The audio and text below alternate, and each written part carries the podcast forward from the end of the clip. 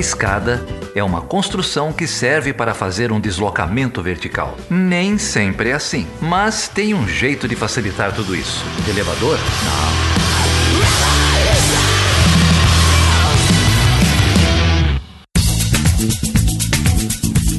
Seja bem-vindo, seja bem-vindo a mais uma edição do Chutando a Escada. O meu nome é Geraldo Zaran. E eu sou a Débora Prado. E aí, Débora, tudo bem? Tudo jóia, Geraldo. E você? Como é que estão as coisas? Tudo jóia, tudo jóia. Você vê que a gente antecipa a pauta, né? Pois é, eu reparei isso lá no grupo também. Pessoal perguntando. A gente antecipa a pauta porque essa semana a gente conversou com o Feliciano de Sá Guimarães e com a Irma Dutra. Feliciano é professor lá do IRI, da USP, do Instituto de Relações Internacionais da USP. A Irma está terminando o mestrado dela é, sob orientação do Feliciano e juntos eles publicaram um paper sobre a política externa de governos populistas de extrema direita. E justo nesta semana, o nosso querido embaixapeiro Dudu Bananinha publicou lá no Twitter um vídeo apoiando a eleição, a campanha eleitoral do presidente dos Estados Unidos, Donald Trump. O que, que, você acha disso, Débora? Nossa, eu perdi essa, Geraldo, que aconteceu hoje. Eu tava me referindo às dúvidas lá no grupo do pessoal do apoio. Como é que vai ficar a política externa brasileira caso o Biden seja eleito? Como fica a relação com os Estados Unidos? E a gente conversou sobre tudo isso, né? É, pois é. O, o, Feliciano e a Irma falam exatamente disso, né? Desse papel de subalterno né? do, do, do Brasil e de outros países de populistas de extrema-direita em relação à política externa do, do, em relação aos Estados Unidos e, e em particular, a pessoa do Donald Trump, né? É, uhum. Então eles tocam exatamente, exatamente nesse assunto. A gente explora um pouco a questão do, do Biden, o que acontece com o Brasil se é, tiver mudança de governo nos Estados Unidos. O Feliciano tem uma, uma opinião um pouquinho diferente é, da maioria do pessoal aí, isso também é um negócio interessante. Sim. E essa conversa ela é baseada em pesquisa, né? em pesquisa acadêmica, um paper que eles é, tiveram aprovados para publicação aí é, na International Affairs, um periódico inglês, com o Conselho Editorial com sede na Inglaterra, mas um dos, dos, maiores periódicos aí da área de relações internacionais. Sim, sim, eu, eu li o artigo, tá muito bom, a pesquisa muito bem feita também, fizeram um trabalho empírico incrível, né? E a Irma fala bastante também sobre a pesquisa empírica do trabalho, levantamento da pesquisa. Tá, nossa, ficou, foi um papo muito bom, a gente aprendeu bastante. Bateu em cheio com o que aconteceu então, hein? Pois é, a irmã tem que ter estômago, né? Para ficar frequentando o evento bolsonarista, grupo bolsonarista, eles contam das entrevistas que eles fizeram. Tem que ter estômago, né? Nossa, não, demais. Desafio, desafio e acho que não tem que não é para qualquer um não. é isso aí. E se você quiser continuar apoiando este projeto de divulgação científica, é, você pode entrar lá no nosso site, no estandaescada.com.br apoio conhecer as nossas campanhas de apoio contínuo aqui ao Chutando a Escada no Patreon, no PicPay e no Catarse. Bom demais, gente. Vamos ouvir esse papo, que foi um papo muito bom. Eu aprendi bastante também e super atual, né? É isso aí. Então vamos lá ouvir sobre a política externa de governos populistas de extrema direita com o Feliciano e a Irma. Bora lá.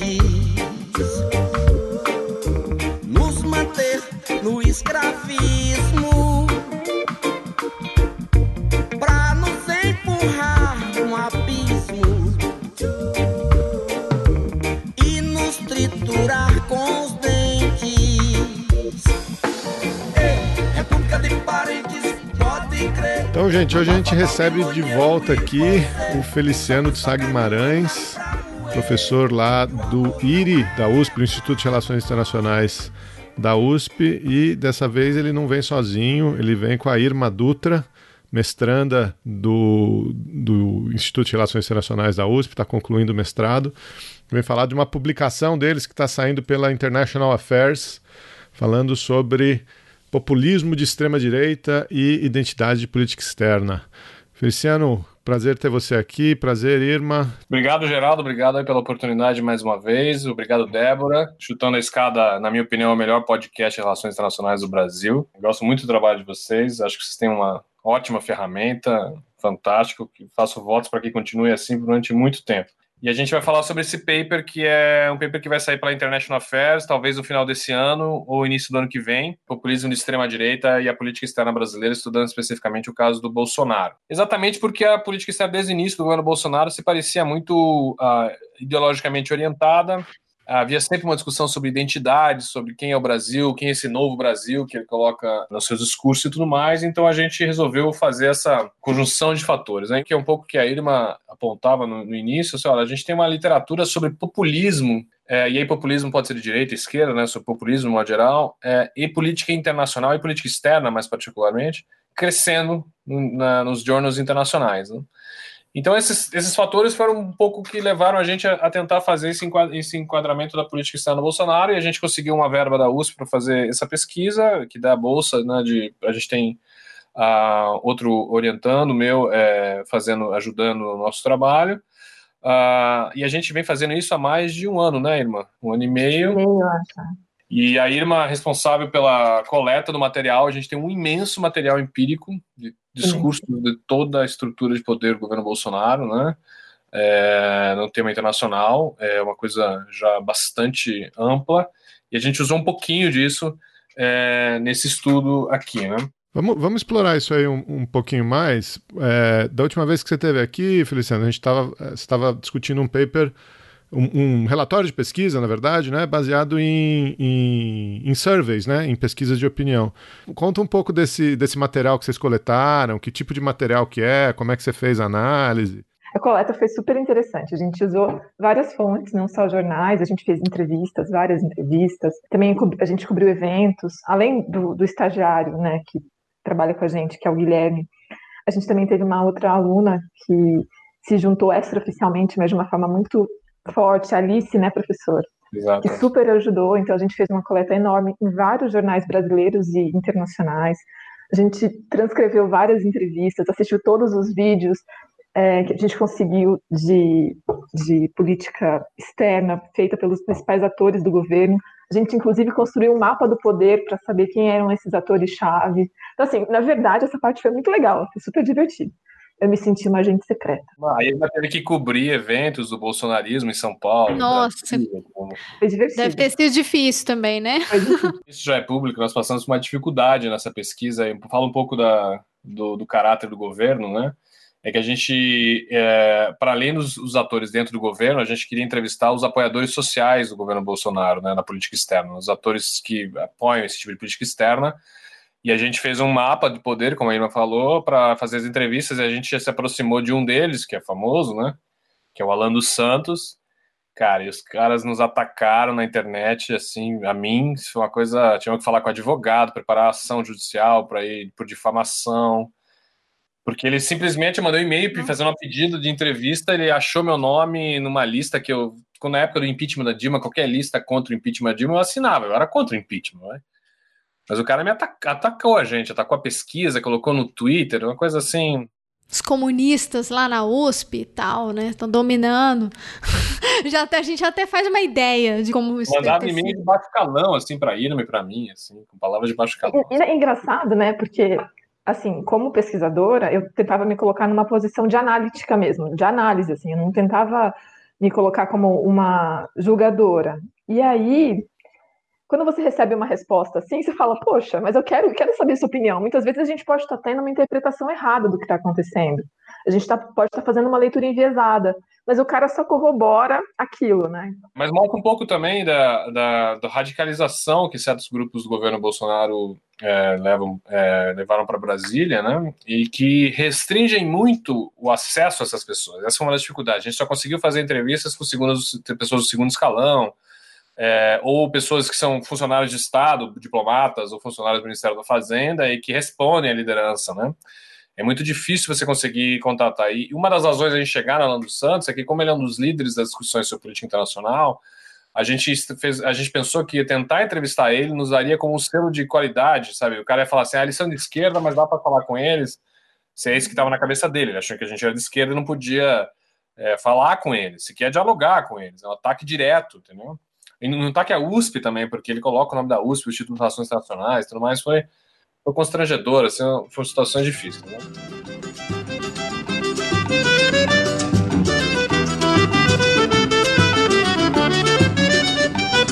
Vê lá se tá criando cobras, é.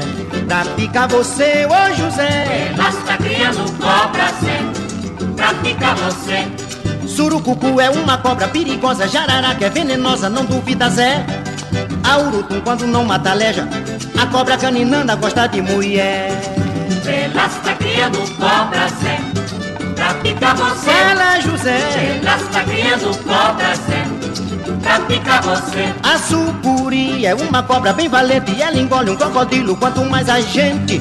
E a jiboia quando quer comer. Se não tiver Eu li a ela versão do paper que, que vai ser publicada e ele, uma das coisas que me chamou a atenção é que ele é muito didático, ele é muito bem encadeado, né? as categorias estão muito bem definidas. É, e alguns termos a gente usa com frequência, mas você não tem uma clareza conceitual. Né? É, eu acho que um trabalho muito bom que vocês fazem ali é identificar o que, que é populismo, pelo menos as características é, comuns né, do que a gente chama de populismo, dos conceitos que a gente chama de populismo, e aí especificar o populismo de extrema-direita. Né?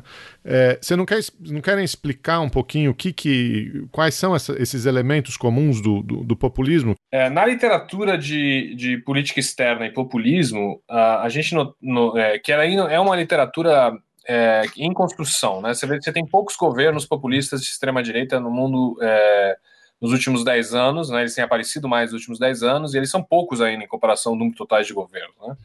É, eles são de países muito decisivos, como os Estados Unidos, como Índia, como Brasil, é, como quase na Itália, mas ou países pequenos que têm muita é, influência política nessa discussão, que é a Hungria, por exemplo, ou agora a Polônia. Então, é, mas eles são é um, é, um, é um novo, tipo um certo novo ator que apareceu na, na, política internacional e que a academia começa a responder agora, né? Então, quando você revista, revisa a literatura sobre, populismo, né? Duas características aparecem é, com frequência nessas, na literatura, né? Uh, a literatura, em modo geral, há muita disputa sobre o que é populismo, como qualquer conceito em ciências sociais, né? Uh, mas esses dois pontos eles aparecem com frequência. Né? O primeiro e o mais importante deles, uh, que são estudos inclusive baseados no populismo latino-americano, é que a, a, principal característica do populismo é uma divisão fortíssima entre o que é, é povo e elite. E que os populistas de extrema direita e também de extrema esquerda se colocam como representantes do povo versus uma elite que é, por definição, corrupta, não nacional, ela só tem o seu interesse próprio, né? E trabalha contra o interesse do povo. Então eles trabalham com essa, esse maniqueísmo, essa dualização né, de elite versus povo. Né, que se a gente, é, é, como a gente fez, é olhar bem o governo atual do governo Bolsonaro, isso é muito forte. Né? É como se minorias, é, é, é como se maiorias sentissem, é, se sentissem minorias. Então, se você tem uma maioria, né, que é, digamos, você tem uma maioria da população, a parte importante da população, é, que se acha minoria, que não tem poder, que está fora do poder, porque existe uma elite que domina o sistema político e quer impor apenas o seu interesse contra a população em geral. Então, os populistas de extrema-direita se colocam como representantes desse povo. E eles fazem a estratégia política né, inteira para substituir essa elite pelo voto ou, ou pela força, né, é, e se colocarem como os, os verdadeiros representantes da, da, da população. E mais do que isso, a ligação entre esse líder político, que, que é outra característica que eu vou falar, e a, e a, população e o povo, ela é direta. Ela não é intermediada por partidos políticos ou ela não é intermediada pelas instituições políticas. Né? É uma representação direta entre a figura do líder e a figura é, e essa, esse, mito, esse mito de que existe um povo único e tudo mais. Essa é a primeira característica. Então, povo versus elite. A segunda é o componente autoritário né, da, do populismo extrema-direita. E esse esse componente autoritário ele é dividido em três tipos de três aspectos. O primeiro é uma ideia de que eles são os representantes da segurança versus a, versus a instabilidade política. Essa instabilidade política, em geral, ela é causada por alguns é, bodes expiatórios. No caso da Europa, é causada pela chegada dos imigrantes, uhum. né, ou, a chegada, ou, a mudança, ou a chegada dos imigrantes muçulmanos contra a maioria cristã. Né? Eles representam a instabilidade. No caso do Brasil, esse tipo de argumento ele não cabe. Ele não, é, não existe. Os imigrantes eles não são fatores políticos decisivos no Brasil. Né? No caso do, do Bolsonaro em particular, o agente causador da instabilidade é a esquerda, que é também utilizado pelos governos de extrema direita na Europa. Mas o imigrante é o fator principal lá, e nos Estados Unidos é a soma desses dois fatores: é o imigrante e a esquerda, né? representada pela facção mais radical do Partido Democrata. Né?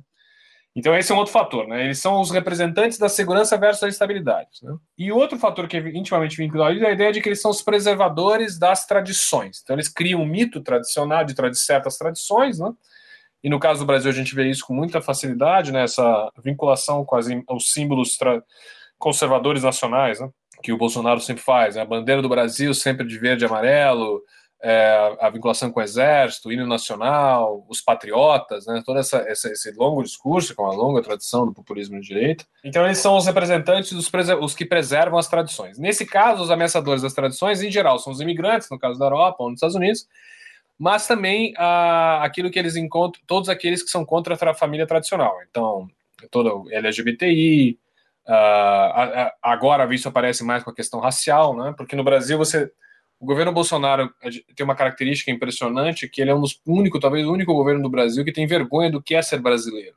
Aquelas características culturais brasileiras que a gente mais defende, né, como a, é, a nossa música e tudo mais, são todas ameaças à, à, à família tradicional brasileira, à forma brasileira a, a, é, tradicional de viver e tudo mais. Né? Ele coloca esses grandes grupos como seus os ameaçadores das tradições nacionais, né? O que e, e isso tudo são mitos, né? São colocações da, da estratégia política. Né? Então, é o componente autoritário dividido em três fatores. O terceiro fator é o que é a ligação direta entre o líder e o povo. Essa conexão direta. Não é à toa que esses governos eles se eles retiram dos partidos políticos, os partidos políticos não são vistos como seus principais instrumentos né, de poder é, é centrado na figura do líder. Né? Não é à toa aqui no Brasil, o presidente está já um, um ano, seis meses sem partido político, e isso não faz diferença. Se essa questão da, da, da, da representatividade do líder com o povo, se isso não está relacionado também com o discurso de, de deslegitimar as instituições, né? Então são lideranças que vão afirmar que as instituições elas são prejudiciais para o processo, né? Então ele entra como anti presidente, né? Esse discurso assim, é, eu não gosto da política, né? Eu sou a, a antipolítica representada, né? Que é aquela liderança que se aproveita de um, de um momento de crise democrática, né? Que é um debate que já tem sido feito na ciência política, né? De, de descrédito nas instituições, e aí a partir desse discurso ele vem com esse argumento de que é, existe uma, uma outra forma de representação e de democracia, sei lá, né? Ele não defende democracia, mas é uma outra forma, né? De, de articular com o povo, né? Essa é uma pergunta que eu queria fazer. E a outra, que é a questão dessa, desse vínculo líder com o povo, que povo exatamente, né? Porque ele usa uma falsa representação da população brasileira através das redes sociais, que você sabe que é isso, né? Se a gente quiser bombar no Twitter, é só jogar a verba lá, botar um, ban, um monte de robô, e aí o cara sai como trending topics, né? Então, assim, em que medida isso de fato é uma representação do povo, né? Aqui no Brasil teve um movimento recente, né, do somos 70%, né? Quem são, quem, quem de fato, né, apoia hoje, especificamente o Bolsonaro, né? É, são duas perguntas que eu queria fazer para vocês nessa questão da, do vínculo do líder com o povo.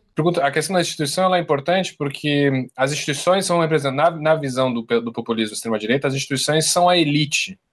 Né? Não existe tanto as instituições no seu sentido legal, as instituições elas são tomadas por certas pessoas, né? e essas pessoas são a esquerda que infiltrou no governo.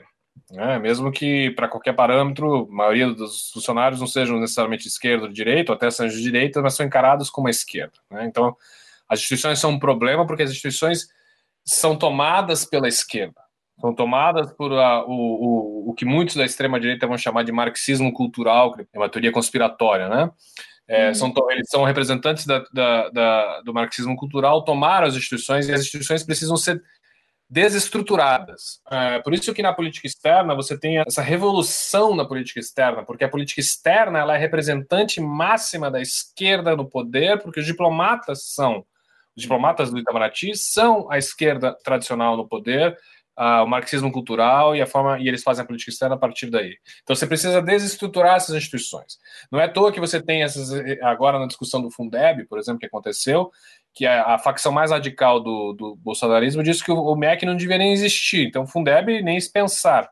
Numa das entrevistas que a irmã é, baixou, tem uma frase para mim que ficou, que me impressionou muito, do Felipe Martins, que é um dos. É, que é o assessor principal de relações internacionais do presidente, quando ele faz, ele vai, ele tá, ele tá falando para um, site de extrema direita no Brasil e ele fala, ele tá é, discorrendo sobre a visita que ele faz ao Trump. E ele fala, e ele começa a chorar quando o Trump entra na sala e o Trump vai falar com ele, olha, não precisa chorar e tal, não sei o que e tal. Isso Meu Deus do céu. Aí, na entrevista ele fala isso, por que, que você chorou? Ele falou, porque eu estava vendo o Napoleão na minha frente.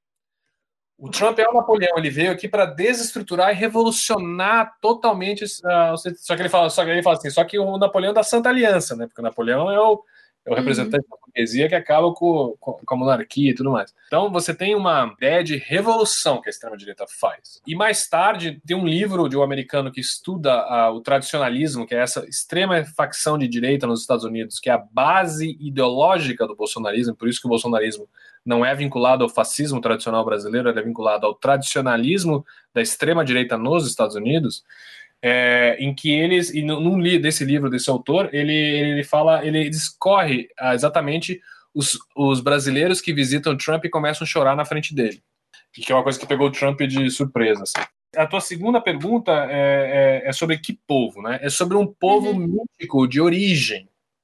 O brasileiro, sabe, que é que não é racista, que ele é que ele é, sabe é o brasileiro do século XIX branco do século XIX que vê tem vindo nos últimos décadas tem visto os valores morais brasileiros serem destruídos pela ascensão do marxismo cultural.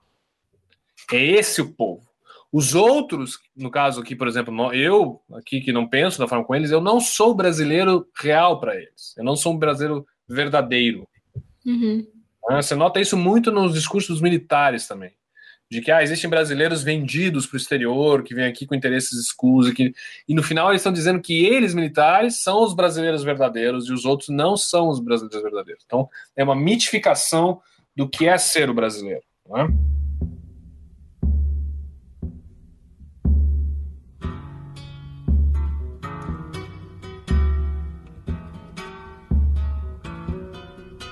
Você deve notar que não tem mais tutu e dizer que não está preocupado.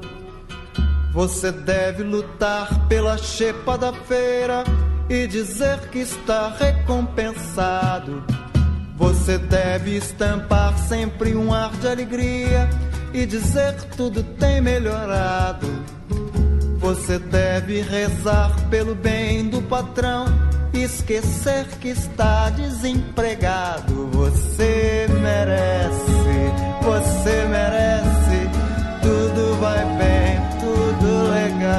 Cerveja, samba, amanhã seu Zé se acabar em teu carnaval. Você merece, você merece. Tudo vai bem, tudo legal. Cerveja, samba, amanhã seu Zé. Como é que essas características, duas características, se transformam e identidades internacionais. E esse é o primeiro argumento do paper. Né? Nós transportamos essas duas características, povo versus elite, e o componente autoritário dividido em três aspectos, para três tipos de identidades internacionais que são muito claros na política externa do governo Bolsonaro e que são parecidos com a política externa de outros governos de extrema-direita também.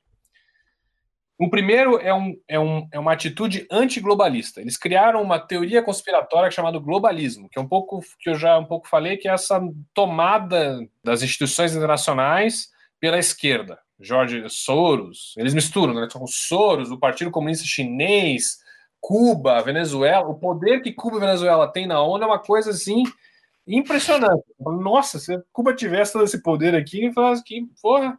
Mas não é assim, né? E esse é, esse é o discurso articulado e ele é comum nessa rede internacional dos extrema-direitos que eu vou falar. Então, eles, têm, eles criam as estratégias internacionais de antiglobalistas, que são ações concretas para desestruturar e para re... eles não querem acabar com as instituições internacionais, eles querem refazer as instituições internacionais, os, os parâmetros e os, e os, códigos de direito internacional à luz da visão conservadora que eles têm da realidade. Né? Isso ficou muito claro quando a gente, quando a gente entrevistou, a Irma eh, pode falar sobre isso, quando ela entrevistou é, um repórter brasileiro é, que cobra a missão do Brasil em Genebra.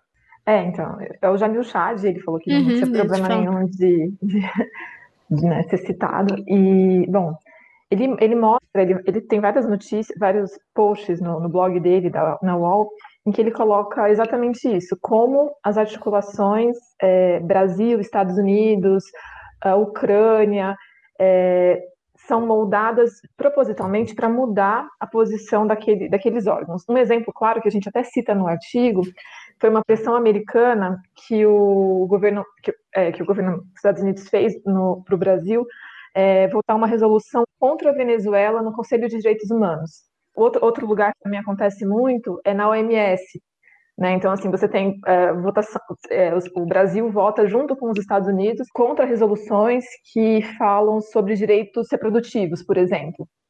É uma orquestração mesmo, né? Exato. De, de é, votações. Essa é, essa é uma parte interessante que as evidências começaram a mostrar, que, que ligam a nossa pesquisa a pesquisas que estão sendo feitas no exterior, sobre essa rede internacional da extrema-direita entre vários governos e compartilhamento de, de, de, visões de mundo e ações de política externa. Né? É, esses exemplos que a Irma trouxe, tanto na, na, OMS como no Conselho de Direitos Humanos da ONU, são nesse sentido. Né? E você nota que você vê que até agora eu falei pouco sobre religião, né? que aparentemente sempre aparece como essa questão é, do governo Bolsonaro. Mas você vê que na política externa, ainda que o discurso apareça e tudo mais, porque o conservadorismo de extrema direita ele tem um aspecto crítico contra é, o islamismo é estrutural e é histórico. Uhum. Mas ele não, tem se, ele não tem se mostrado ainda na política externa, com exceção da posição do Brasil em relação a Israel, é, no Conselho de Direitos Humanos, à medida que o Brasil se associa sistematicamente a governos é, é, islâmicos, é, teocráticos, inclusive, como o caso da Arábia Saudita, porque eles têm uma visão muito conservadora sobre os, os adversários, sobre a visão adversária do governo Bolsonaro no Brasil. Então, eles têm uma visão muito conservadora sobre o direito reprodutivo das mulheres, sobre o papel das mulheres na política e assim sucessivamente. Entendeu? Então, eles se associam a governos que aparentemente seriam muito rivais deles, né, porque são de outra religião, uma religião rival à religião fundacional do governo de extrema-direita na, na América Latina, ou na Europa, nos Estados Unidos, mas esses governos, ao mesmo tempo, são ultra conservadores. Só que elas, elas, elas se assemelham num aspecto, são religiões patriarcais, né? Então, esse é um ponto assim, importante para ter em mente, porque é, pouco importa se você é islâmico, se você é cristão. Se você defende que a mulher deve ser subjugada, tá tudo certo. A Damares é uma representação, e não só ela, né? O Jamal Chad vem denunciando várias vezes nas colunas dele como a, como a gente tem agora uma cruzada né, na discussão de gênero enquanto tema importante assim na política externa brasileira, né? Mas no sentido, no pior sentido, né? Então na desconstrução, na, na retirada de direitos, né? Na defesa do pró-aborto, quer dizer, contra o aborto, né? Que é uma coisa que também cresce com o Trump. Eu acho que o embate não é tanto porque é cristão e é muçulmano, mas é a gente estar tá junto aqui para porque são religiões patriarcais, né? Que defendem o patriarcado e querem manter esse status quo, né? É, é muito complicado, né? Porque eu, estudo, estou num grupo de estudo informal da USP sobre relações internacionais e gênero. E, é, a gente trabalha mais com questões de mulher, né, por enquanto, mas a gente está tentando abrir ampliar esse debate. Eu cobri um evento com várias, várias mulheres é, falando sobre a importância de você legislar o corpo de outras mulheres. Então, assim, é, eu lembro de uma, de uma deputada estadual de Santa Catarina, acho que é Ana alguma coisa, não vou lembrar o sobrenome dela agora, em que ela destrói o feminismo, né? E aí, é, esse discurso, ele, ele parece é, aprofundar na política externa, porque na política externa você tem votações explícitas onde o governo precisa se posicionar. É, em uma das entrevistas que eu, que eu fiz, com, com, na entrevista com o Jamil Chad, uma coisa muito interessante que ele comentou é que muitas vezes as representantes se sentem, é, as diplomatas se sentem desconfortáveis, desconfortáveis em ler aquele texto. Porque é um texto que o governo brasileiro pede, mas é um texto que fala contra ela, contra a mulher, ou então contra um homem homossexual falando um texto contra LGBT. E aí? Então você ainda coloca, uh, você cria um, um desconforto entre a própria equipe, né? Porque é, é, um absurdo. Como é que você. O Brasil ele vem num crescento, crescente, né? De abertura é, à representação, a questões de gênero, inclusive na, na, área internacional, a gente era conhecido por isso, por votar, ter, ter votações, é, posições mais progressistas, e isso em um ano, sei lá, volta 10 para trás ou mais, né? A gente retroage 30 anos, né?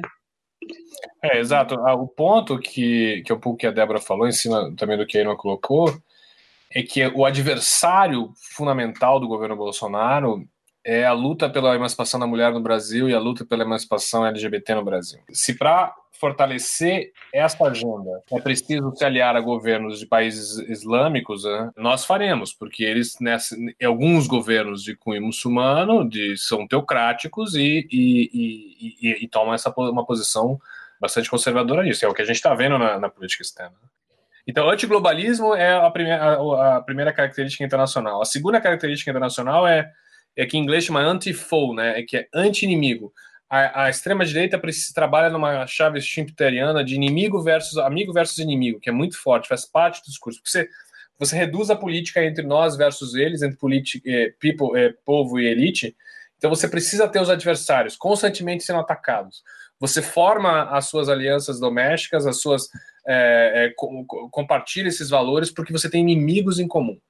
Então, a política externa precisa desses adversários. Esses adversários, eles rodam. Né? Em geral, são governos de esquerda, e a China entra nisso, né? a gente vai falar um pouco sobre isso no paper, né? e outros governos de esquerda, e essa elite internacional é, sem pátria, né, que não defende a nação e tudo mais. E aí chega no terceiro ponto, que é muito importante o governo nacional, que é o, esse nacionalismo exacerbado de origem de, da, da ideia de soberania, né, de você controlar o seu território, de você não deixar com que outros países interfiram no Brasil e tudo mais.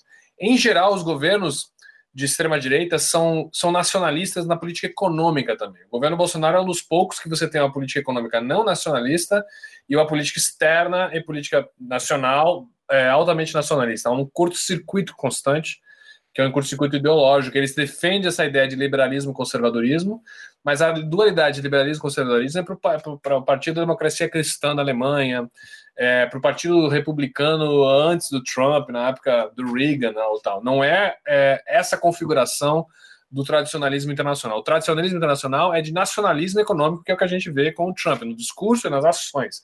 E essa é uma coisa que é um curto-circuito no governo Bolsonaro, que talvez continue durante o governo todo dele, é, ou talvez é, seja eliminado esse aspecto é, não nacionalista. Né? E, e, gera essa contradição, né? Do Brasil você querer ser membro da OCDE e ao mesmo tempo de, é, atacar as instituições internacionais porque elas são todas de esquerda, que são dominadas, e a OCDE não é. A OCDE ela, é, é, ela não é dominada por esses é, diplomatas e tudo mais, então você tem um curto-circuito, porque é uma agenda de, um, de uma parte do governo que entra em conflito com outra parte do governo, outra parte do governo. Tem que dar nome aos bois, Feliciano. Você está falando do Paulo Guedes. Do Paulo né? Guedes, Do é, Paulo Guedes e da turma do Paulo Guedes. Então a questão é quem quem cai? A galera de Chicago. Se cai o Paulo Guedes ou se cai o governo, né? É, a questão Exatamente. é essa. Pode ser que isso sustenta. Mas se você olhar, por exemplo, a política externa no governo da Índia, né? É do Modi, que ela, a gente tem uma outra aluna que está comparando as duas políticas externas, você nota essa enorme diferença. A política econômica altamente nacionalista, altamente protecionista e tudo mais, que a gente ainda não, ainda não vê no governo Bolsonaro. Pode ser que isso ocorra. Então, assim, você tem duas características gerais, povo versus elite, e depois esse componente autoritário que é dividido em três, que é segurança contra a instabilidade, preservação das tradições e lealdade ao líder. E o que faltava na literatura geral, e que é o que a gente tenta primeiro, que é o nosso primeiro argumento do paper, é você transformar essas três, essas duas características em identidades de política externa. E a gente faz essa proposta de, de colocar três delas. São o antiglobalismo, que é atacar essas instituições internacionais de esquerda e, e, e, o que elas representam. Essa ideia de você sempre atacar os governos de esquerda, que é o anti-foe, anti né? você tem que sempre ter um inimigo, um adversário e essa política externa altamente nacionalista. Né? Então, essa, são, essa é a primeira parte de caracterização do cenário é, ideacional e identidade da política externa de governo de extrema-direita. E esse modelo que a gente estabelece, ele vale, tenta valer para o governo Bolsonaro, que é o que a gente testa no artigo, mas também pode valer para outros, uh, outros governos, e também de extrema-direita. É um argumento que, que ele precisa ser testado e ampliado para outros governos. O Chutando a Escada conta com apoio financeiro dos seus ouvintes. Para saber mais, acesse chutandoaescada.com.br barra apoio.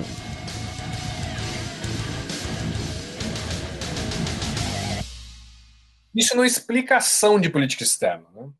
É, qual é o mecanismo explicativo da, que faz com que o ator haja conforme é, essa, essa, essa, essas, três, é, essas três papéis, essas três identidades, é, e, e, por que ele faz isso. Né? Na teoria de role, na, na, teoria de role, você tem uma, você tem dois conceitos, um conceito que é muito importante, que é a ideia de, em inglês que chama significant other, o outro significativo, ou o outro mais importante. O significant other em política internacional é aquele ator que o ator mais fraco ele quer ele, ele mimetiza, ele quer ele, ele, quer, ele quer ser igual ao outro ator, ou parte desse outro ator, e ele quer, sobretudo, ser aceito por esse outro ator. E na discussão sobre a, extrema, a ascensão da extrema-direita no mundo hoje, o ator fundamental, o significant other fundamental, para quase todos os países de extrema-direita, com exceção da Índia, é o Donald Trump. O Donald Trump, então, se o Felipe Martins estiver correto, é de fato o Napoleão Bonaparte. É o cara que todo mundo quer ser igual e eles precisam, portanto, se assemelhar a isso. Então, a, a teoria de Rothschild ela, ela, te dá um mecanismo conceitual que é, que é possível de ser aplicado empiricamente, que é a ideia de antecipar, o mecanismo de antecipação das expectativas. Então, o governo Bolsonaro é, imagina que o governo Trump tem certas expectativas em relação ao Brasil na política internacional, nos temas A, B, C e D. Então ele antecipa isso, né?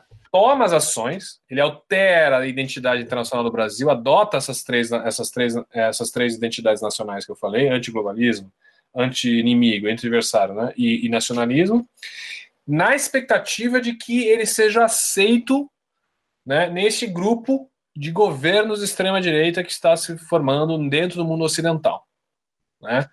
É, todos eles têm, inclusive, essa narrativa né, da, da, retomada do ocidentalismo e tudo mais, que o ocidentalismo está. A, esquerda acabou com a ideia do, da, do ocidente e tudo mais. Isso é muito claro né, nos discursos e nos trabalhos do Ernesto Araújo. Né? Isso é uma coisa recorrente que ele fala. Então, esse é um pouco que explica a associação rápida e muito forte entre o governo Trump e o governo Bolsonaro. É um tipo de alinhamento automático que a gente nunca teve no Brasil. É, isso que você está descrevendo é um pouco o, o filho que tenta adivinhar o que o pai quer, né? É, o filho que tenta adivinhar o que o pai quer para satisfazer o pai mesmo antes do pai do pai pedir. Na prática, um, um exemplo que me vem na cabeça é a, a quebra da reciprocidade, né?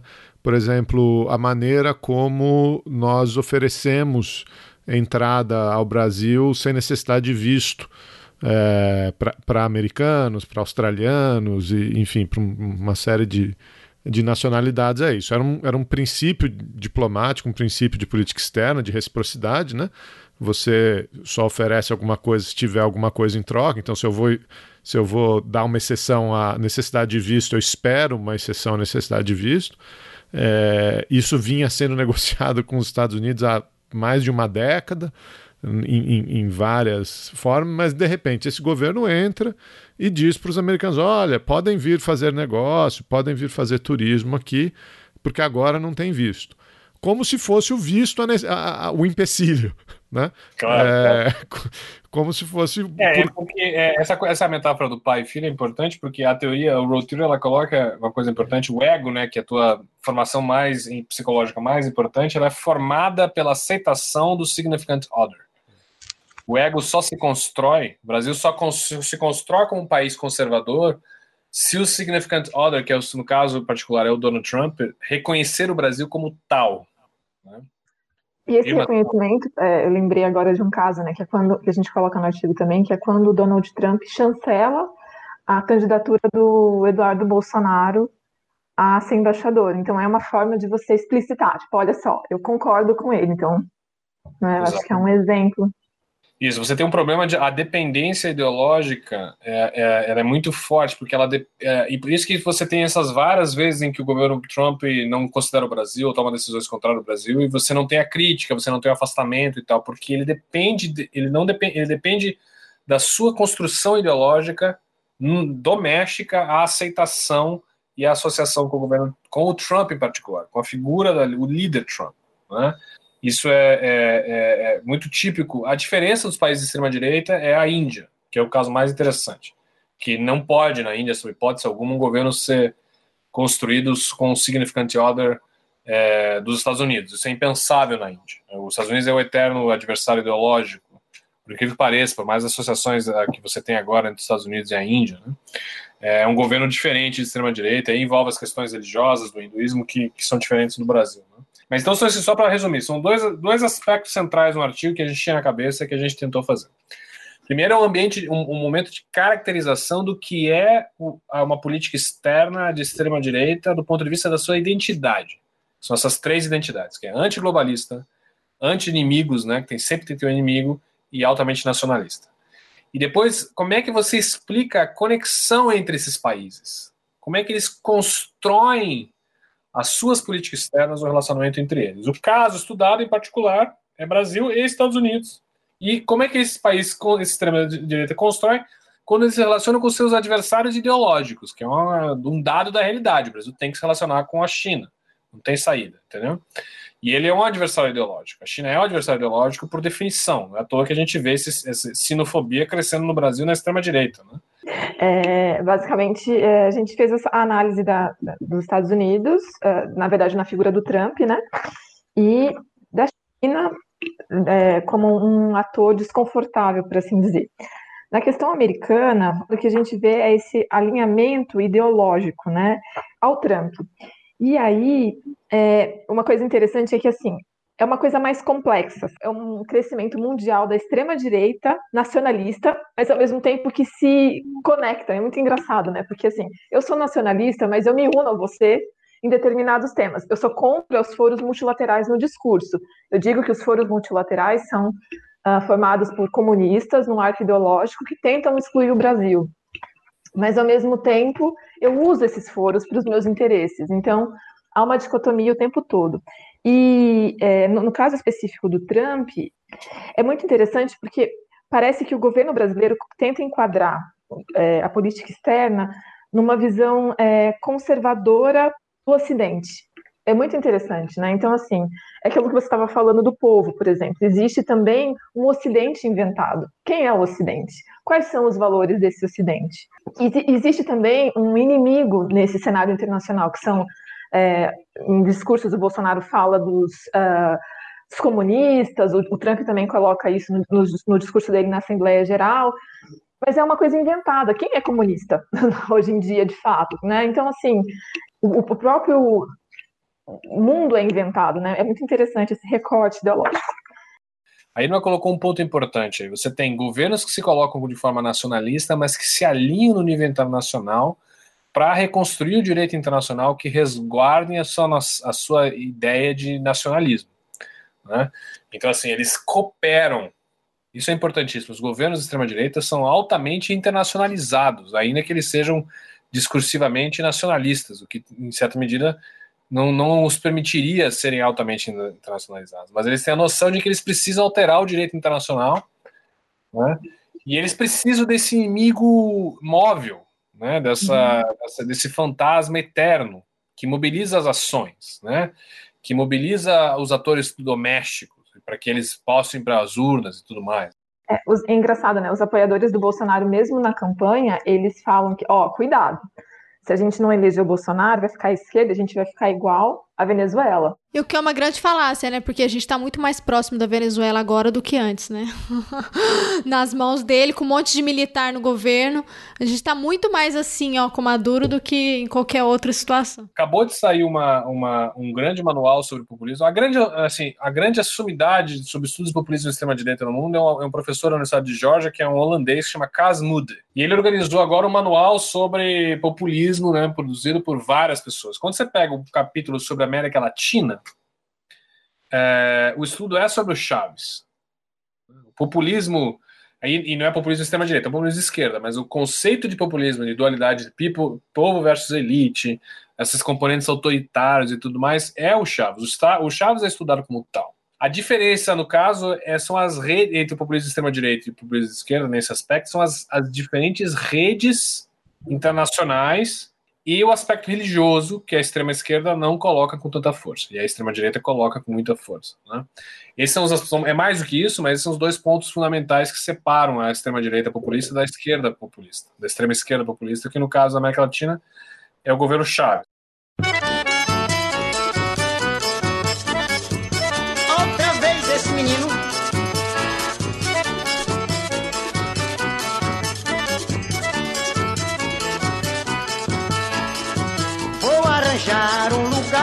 Lugar de puxa-saco. Quem puxa-saco tá se dando muito bem. Tô querendo é chaleirar, eu não quero é trabalhar e fazer força pra ninguém. Tô querendo é chaleirar, eu não quero é trabalhar, fazer força pra ninguém. A gente trabalha tanto e não consegue o que quer. Quem anda puxando saco tá comendo de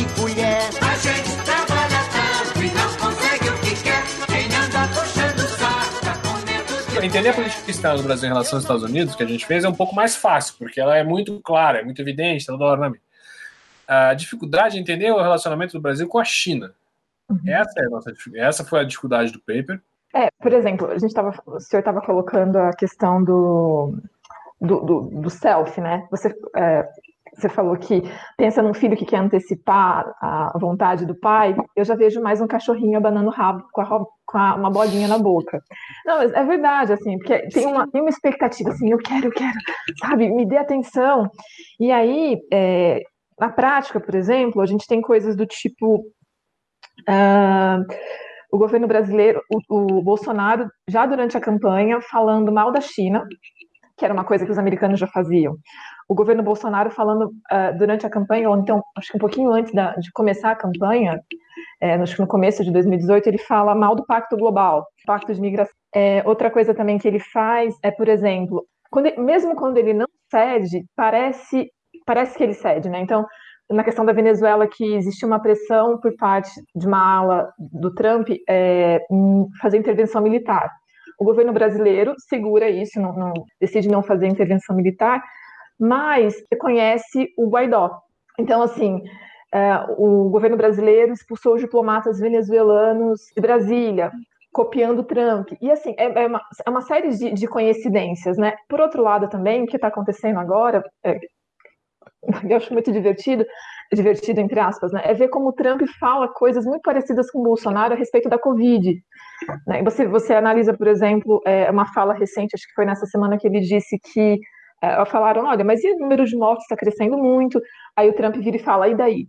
Então, assim, é, o, o Bolsonaro ele parece realmente tentar se alinhar às entranhas do, da- do pensamento do Trump. E é interessante também lembrar que teve a CEPAC, né, que foi um evento é, conservador no Brasil, né, que é um evento internacional, mas que é, começou com o Reagan. E nesse evento eles trazem é, figura-chave do governo Trump para cá. E você vê o tempo inteiro é, o Eduardo Bolsonaro, que foi o grande, é, o, como vou dizer, o porta-voz, o showman do, do dia, ovacionando o Trump o tempo inteiro. Então você tenta criar essa, aprofundar essa identidade, não só ah, no governo, mas também na sociedade. É, você vê essa associação das bandeiras nos, no- nos movimentos. A, que- a questão é a seguinte: você tem uma congruência dessas três né, eh, identidades nacionais entre Brasil e Estados Unidos. São muito próximos disso, Brasil e Trump, né? Governo Bolsonaro e governo Trump. Se você pegar, fez uma comparação que a gente acabou não colocando muito bem no paper.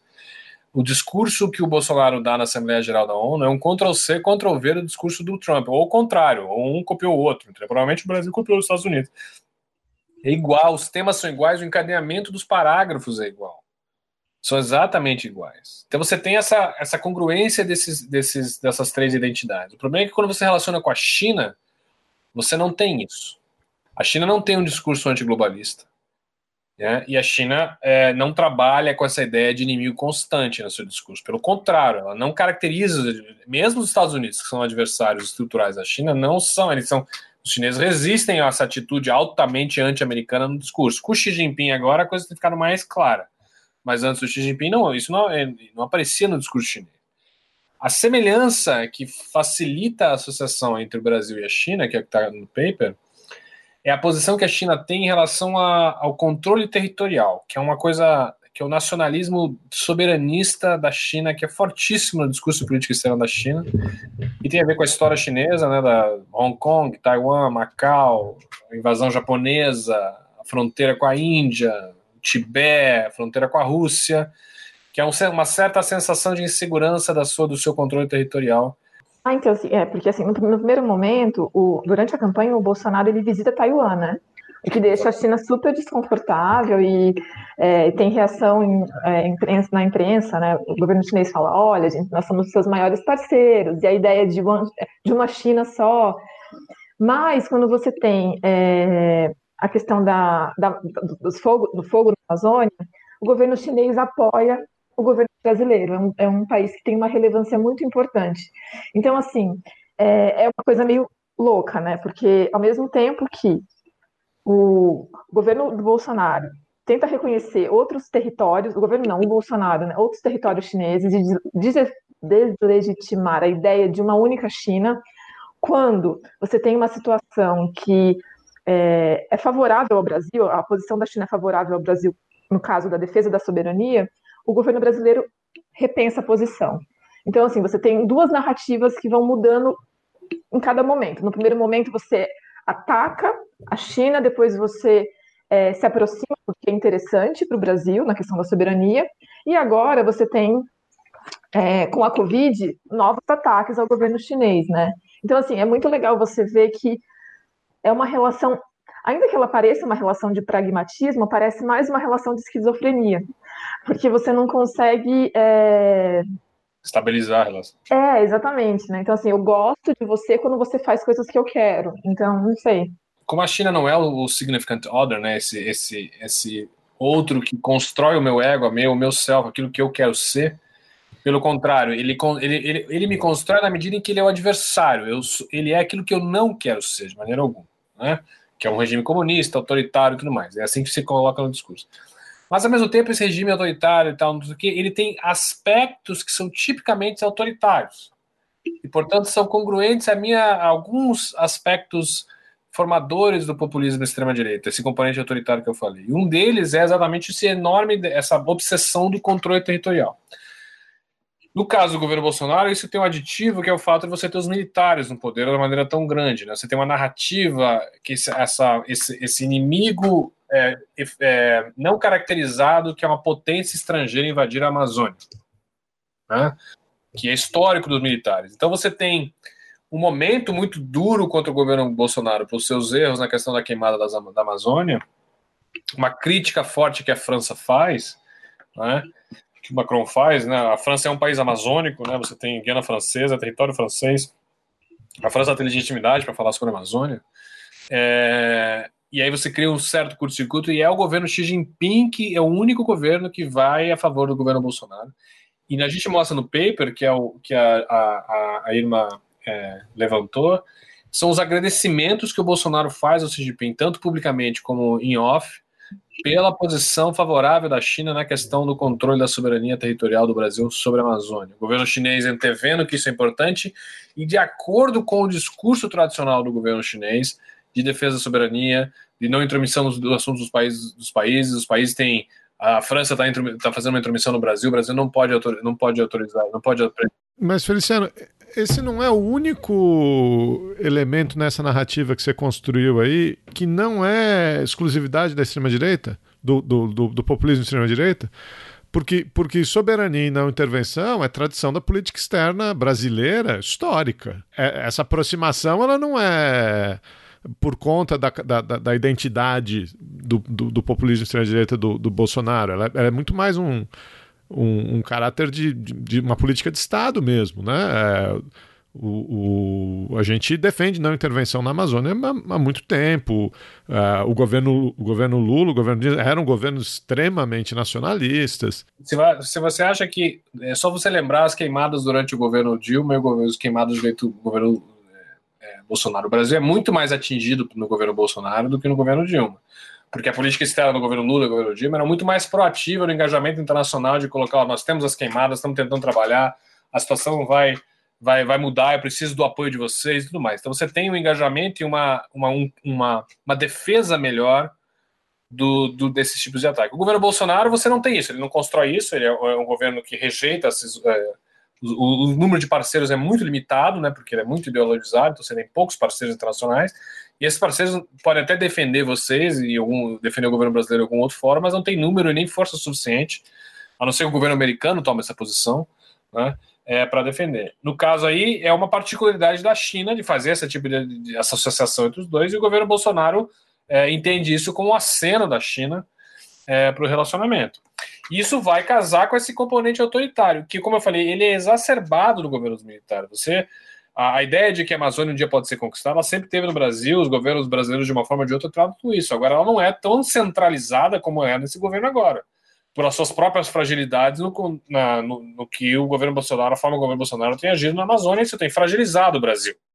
É, o, o, o, meu, o, meu, meu questionamento é, é lógico, né? É, teoria e prática, ou, ou, discurso e prática, eles é, se diferenciam muito, né? Então, é, o que a gente está falando aqui, o Brasil sempre enfatizou soberania territorial, naturalmente. É, o governo Dilma, por exemplo, desrespeitou um monte de decisão de organismo multilateral, desrespeitou a Corte de Direitos Humanos, com questão de Belo Monte. Um de... Então, é, é, essa animosidade sempre existiu e esses, os discursos nunca se traduzem 100% numa prática coerente. A, a, minha questão era porque vocês fazem essa caracterização né, de uma identidade de política externa dura e de uma identidade de política externa fina, que vocês, vocês é, chamam, é uma grossa e uma fina, né?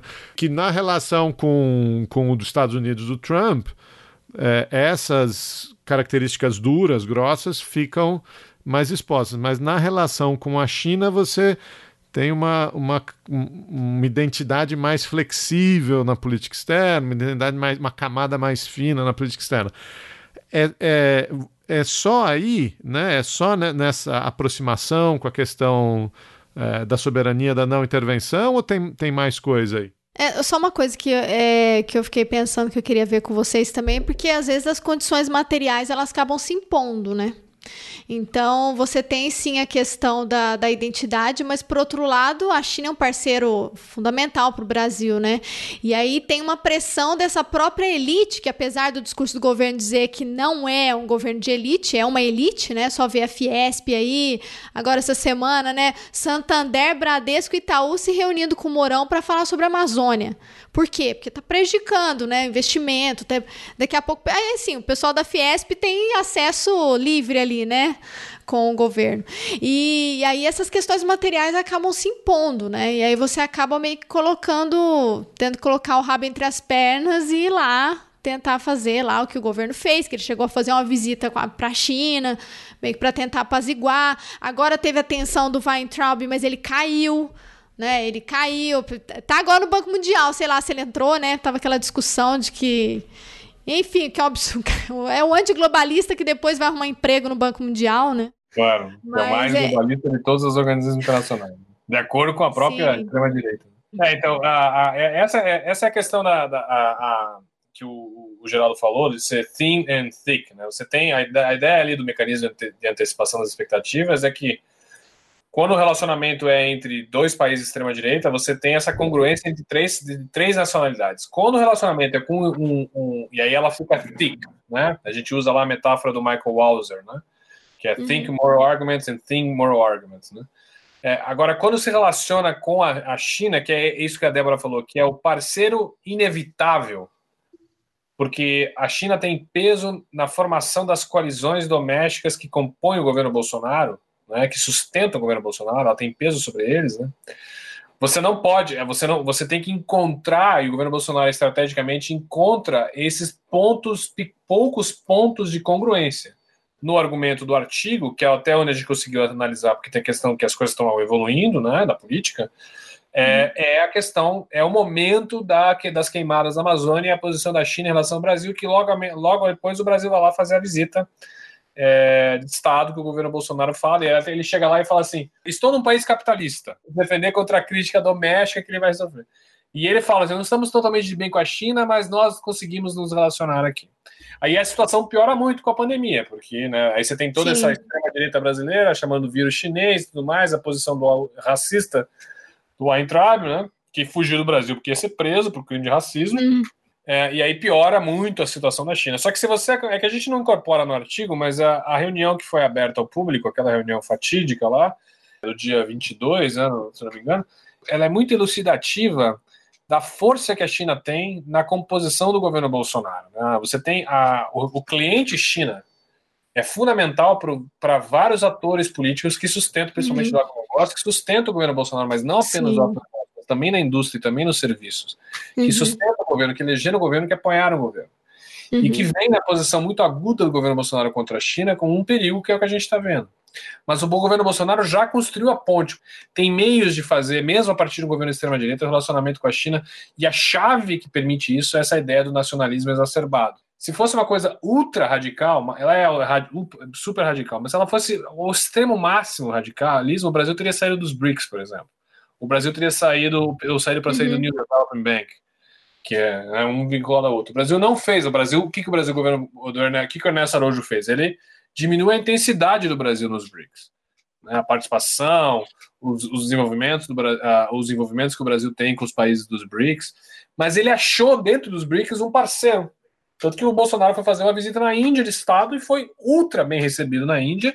E agora que o Bolsonaro ficou doente, o governo, o presidente, o primeiro-ministro indiano fez um Twitter em português dizendo para ele melhorar. Porque e, e, e, a- a- e o Modi foi defendido pelas facções do governo Bolsonaro aqui internamente, como governo nacionalista e tudo mais. Porque dentro dos BRICS você tem um outro parceiro em construção. Então talvez o Brasil terá um relacionamento com a Índia próximo, como a gente nunca teve na política externa brasileira, por conta dessa associação nacionalista forte que você tem entre o Modi e o governo Bolsonaro. Se o Trump eventualmente sair do governo, a Índia pode entrar com mais força no radar nacionalista desse governo. Né? A China é um problema, porque ela é nacionalista do ponto de vista econômico, da vista da questão territorial, mas ela é, ela, ela é o inimigo do ela é o globalismo, ela é o adversário ideológico na medida que é o governo comunista, né?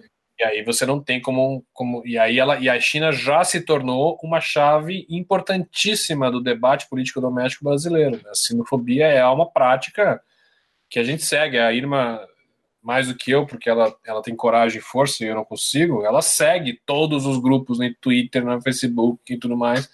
E você nota a virulência né, e a sinofobia e o racismo que você tem. As pessoas escrevendo, é, mudando R pelo L, como fez uma, entrada, Uhum. sistematicamente nos posts. Isso é racismo. Claro, colocado, escrito, provado, tá ali.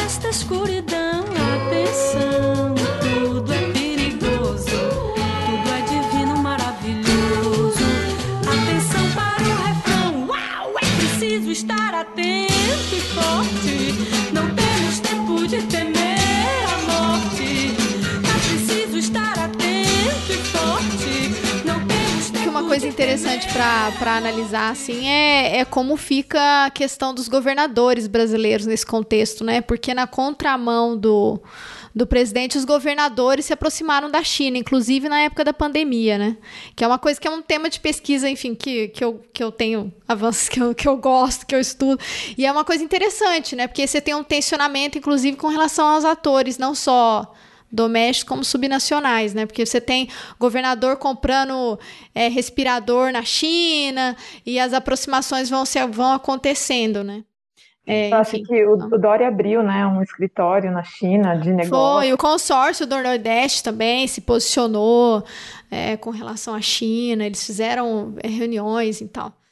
Numa, numa chave mais geral da política externa brasileira, eu sou a favor da, daquilo que os americanos aqui chamam de hedging, que é, vem do, do sistema financeiro, que é você criar uma rede de proteção da política externa pendular entre Estados Unidos e China. O Brasil não vai poder fazer esse tipo de associações, são muito arriscadas, seja com a China ou seja com a Índia, né?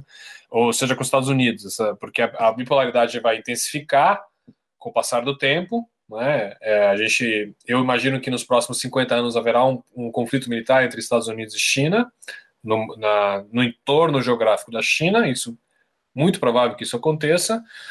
E o Brasil, estrategicamente, obviamente, não pode nem tomar posicionamento em relação aos Estados Unidos e muito menos à China. Então, ele tem que criar uma rede de proteção, que são esse hedging de ações de política externa. No governo Bolsonaro, nesse sentido, é um perigo para essa rede de proteção, porque ele é muito associado a uma facção de governo.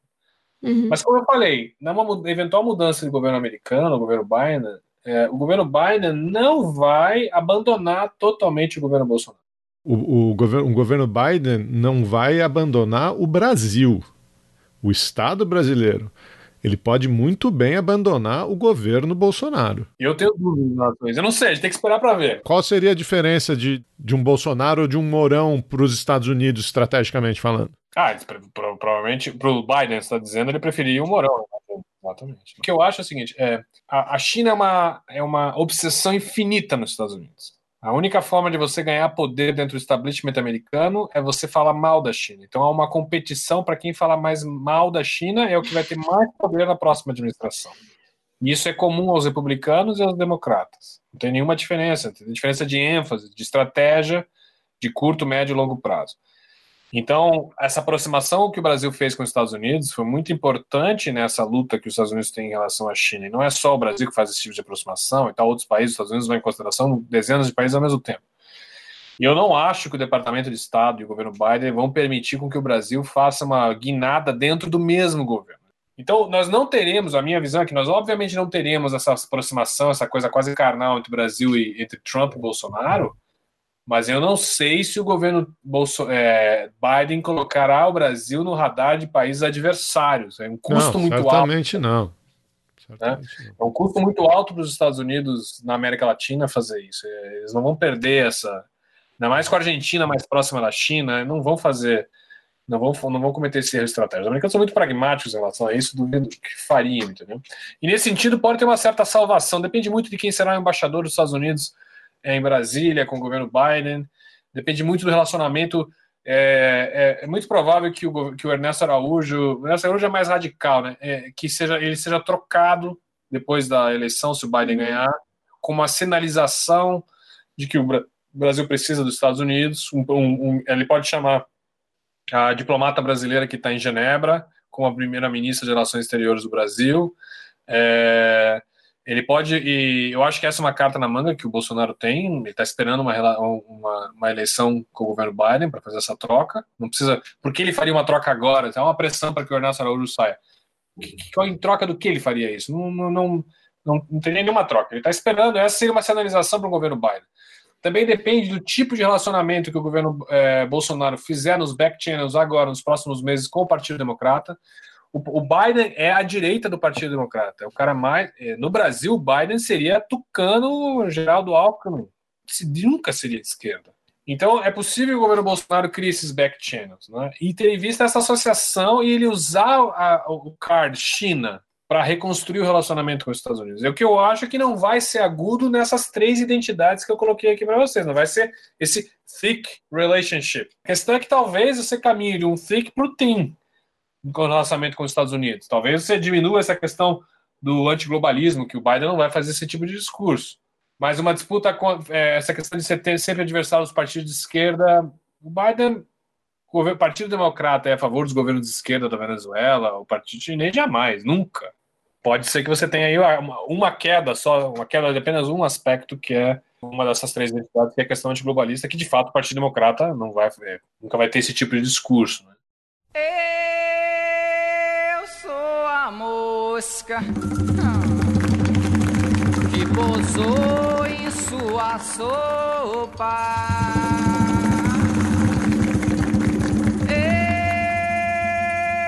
Eu sou a mosca que pintou pra lhe abusar.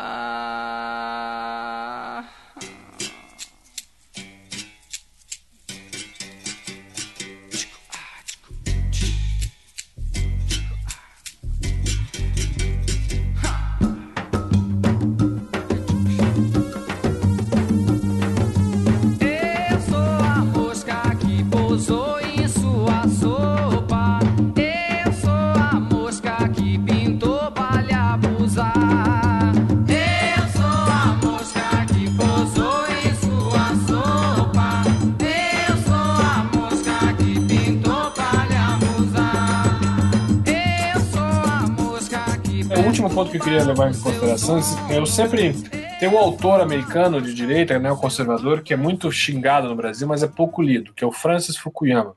E ele escreveu um livro muito bom que chama Identity.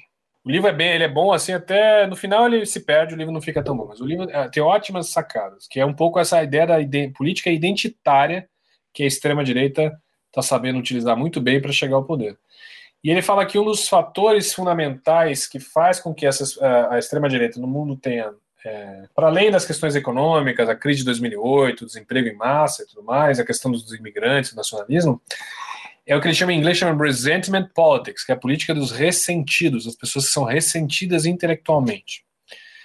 E se você a fazer uma análise sociológica das pessoas que estão em volta da política externa do governo Bolsonaro, você vai notar que não existe ninguém é, que a academia brasileira ou que o establishment da política externa do brasileiro, em algum momento na história, tenha se relacionado. Né? As poucas pessoas do governo Bolsonaro que, que, que, que vieram da, do, da, da sociedade, entraram no governo né, e trabalham na questão internacional, são pessoas que eram absolutamente desconhecidas pela, pelo mainstream. Né? É o que o Fukuyama chama dos ressentidos. São pessoas que ou tentaram ou nunca conseguiram entrar na estrutura de establishment acadêmica, política e burocrática brasileira.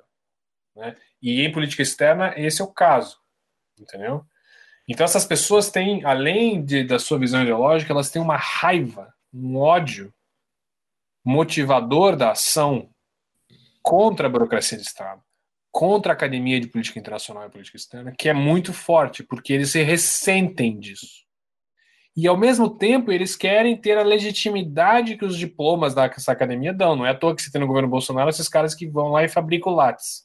O, o, como é que é o cara do meio ambiente? O Salles veio aqui em Yale um dia, É. tomou um café na cantina dos alunos aqui e falou que estudou lá, colocou que era mestre. Uma questão típica, é porque o ressentimento, eles não conseguem, por várias razões, entrar no mundo acadêmico tradicional, que é difícil e tudo mais, e eles já vão de antemão dizendo que esse grupo acadêmico é de esquerda, dominado pela esquerda e tudo mais, e aí, eles, e aí se cria esse enorme ressentimento. Aí quando eles chegam ao poder do governo Bolsonaro, você tem uma ação raivosa de desestruturação é, daquilo que eles consideram, consideram como establishment. né? E é por isso que nós temos esse corte das bolsas em relações internacionais, em ciência política, em ciências sociais, no modo geral. Né? É, é por isso que você tem, você acompanha, a, você acompanha o Twitter do, do Felipe Martins, você tem isso muito claramente, né? Ele totalmente fala que ninguém entende nada de política internacional no Brasil, a discussão de política internacional no jornal brasileiro é muito baixa, quem fala só eu sei e tal. Então, assim, você só entende de política internacional se você pensa como essa facção muito reduzida. Qualquer outro pensamento, tudo isso que a gente conversou aqui, se um dia eles escutarem essa nossa conversa, nós seremos altamente caracterizados como, marx, neomar, como marxismo cultural, vai ser no inimigo adversário colocado.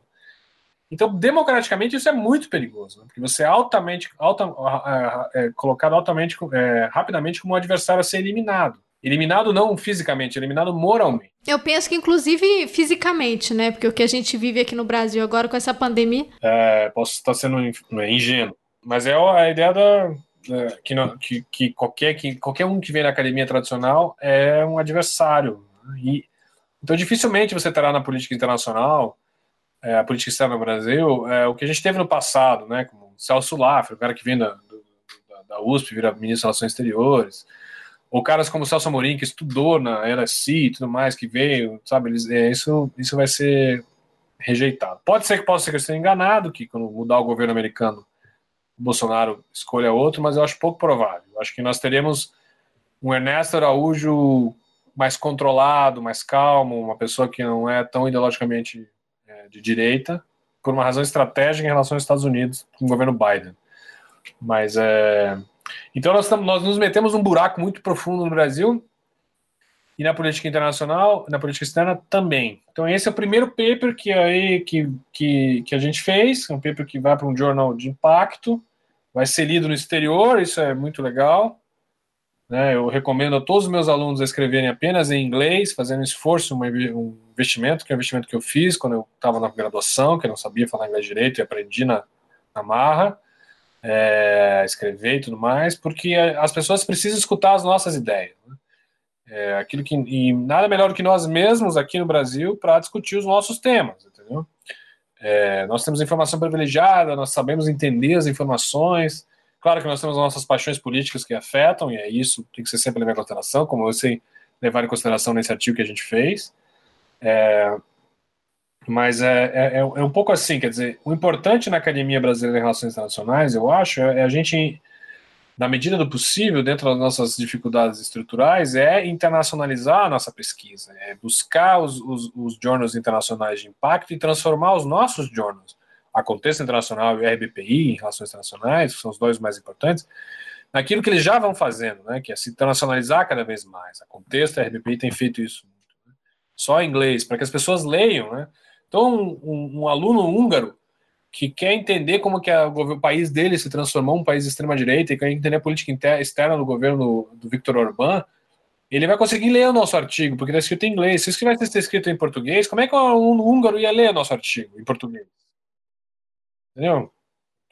Não, não tem. Como é que o indiano que só fala inglês, lê inglês, ou o índio vai conseguir ler o artigo em português sobre a política externa da extrema-direita no Brasil? Não vai conseguir ler. E tem muitas, muitos artigos geniais da política externa brasileira que foram escritos em português numa outra época e que só são lidos pelos brasilianistas que são muito. que conhecem o português. E outro ponto que eu queria colocar é que a gente faz esse paper é citar os brasileiros nós precisamos citar os nossos artigos e os nossos papers nos nossos papers. E não adianta falar, como eu já escutei várias vezes, que ah, não, não citei tal e tal porque o paper não é de qualidade. Não é verdade. Primeiro que é de qualidade. Segundo que é fundamental que a gente nos, se a gente se cite, a gente uhum. precisa fazer com que os nossos artigos sejam citados. É claro que você não vai citar só por citar, mas você precisa fazer esse esforço. Eu falo isso para todos os meus orientandos de mestrado, todos os meus orientandos de doutorado e todas as bancas que eu participo. Eu cometi esse erro na minha tese de doutorado, que eu quase não citei nenhum brasileiro, e foi um erro que eu nunca mais cometi. Esse nosso paper cita vários artigos brasileiros, era para ter citado mais, a gente teve que cortar, porque as International Affairs, por causa do espaço que a International Affairs tem, o artigo estava muito longo, mas a gente precisa internacionalizar. Então, esse é um esforço nesse sentido também. Então tá bom, gente. Super obrigado. Já disse, achei o, achei o artigo muito bom, muito didático. Espero que seja publicado em breve aí, pelo menos aquele early, early release. Parabéns, parabéns, Irma, pelo mestrado que está acabando. Nem fala. Feliciano, já uma, uma carreira um pouquinho mais longa, né, Feliciano? É. Mas parabéns por esse ano aí de de estágio fora, muita publicação, muita coisa, muita coisa boa vindo e as portas aqui estão sempre abertas para divulgar pesquisa, divulgar trabalho, que que tiver vindo por aí. É isso aí, obrigada, viu, gente? Foi ótimo, bom demais o papo. Você acabou de ouvir mais um episódio do Chutando a Escada. Para apoiar, acesse chutandoaescada.com.br barra apoio.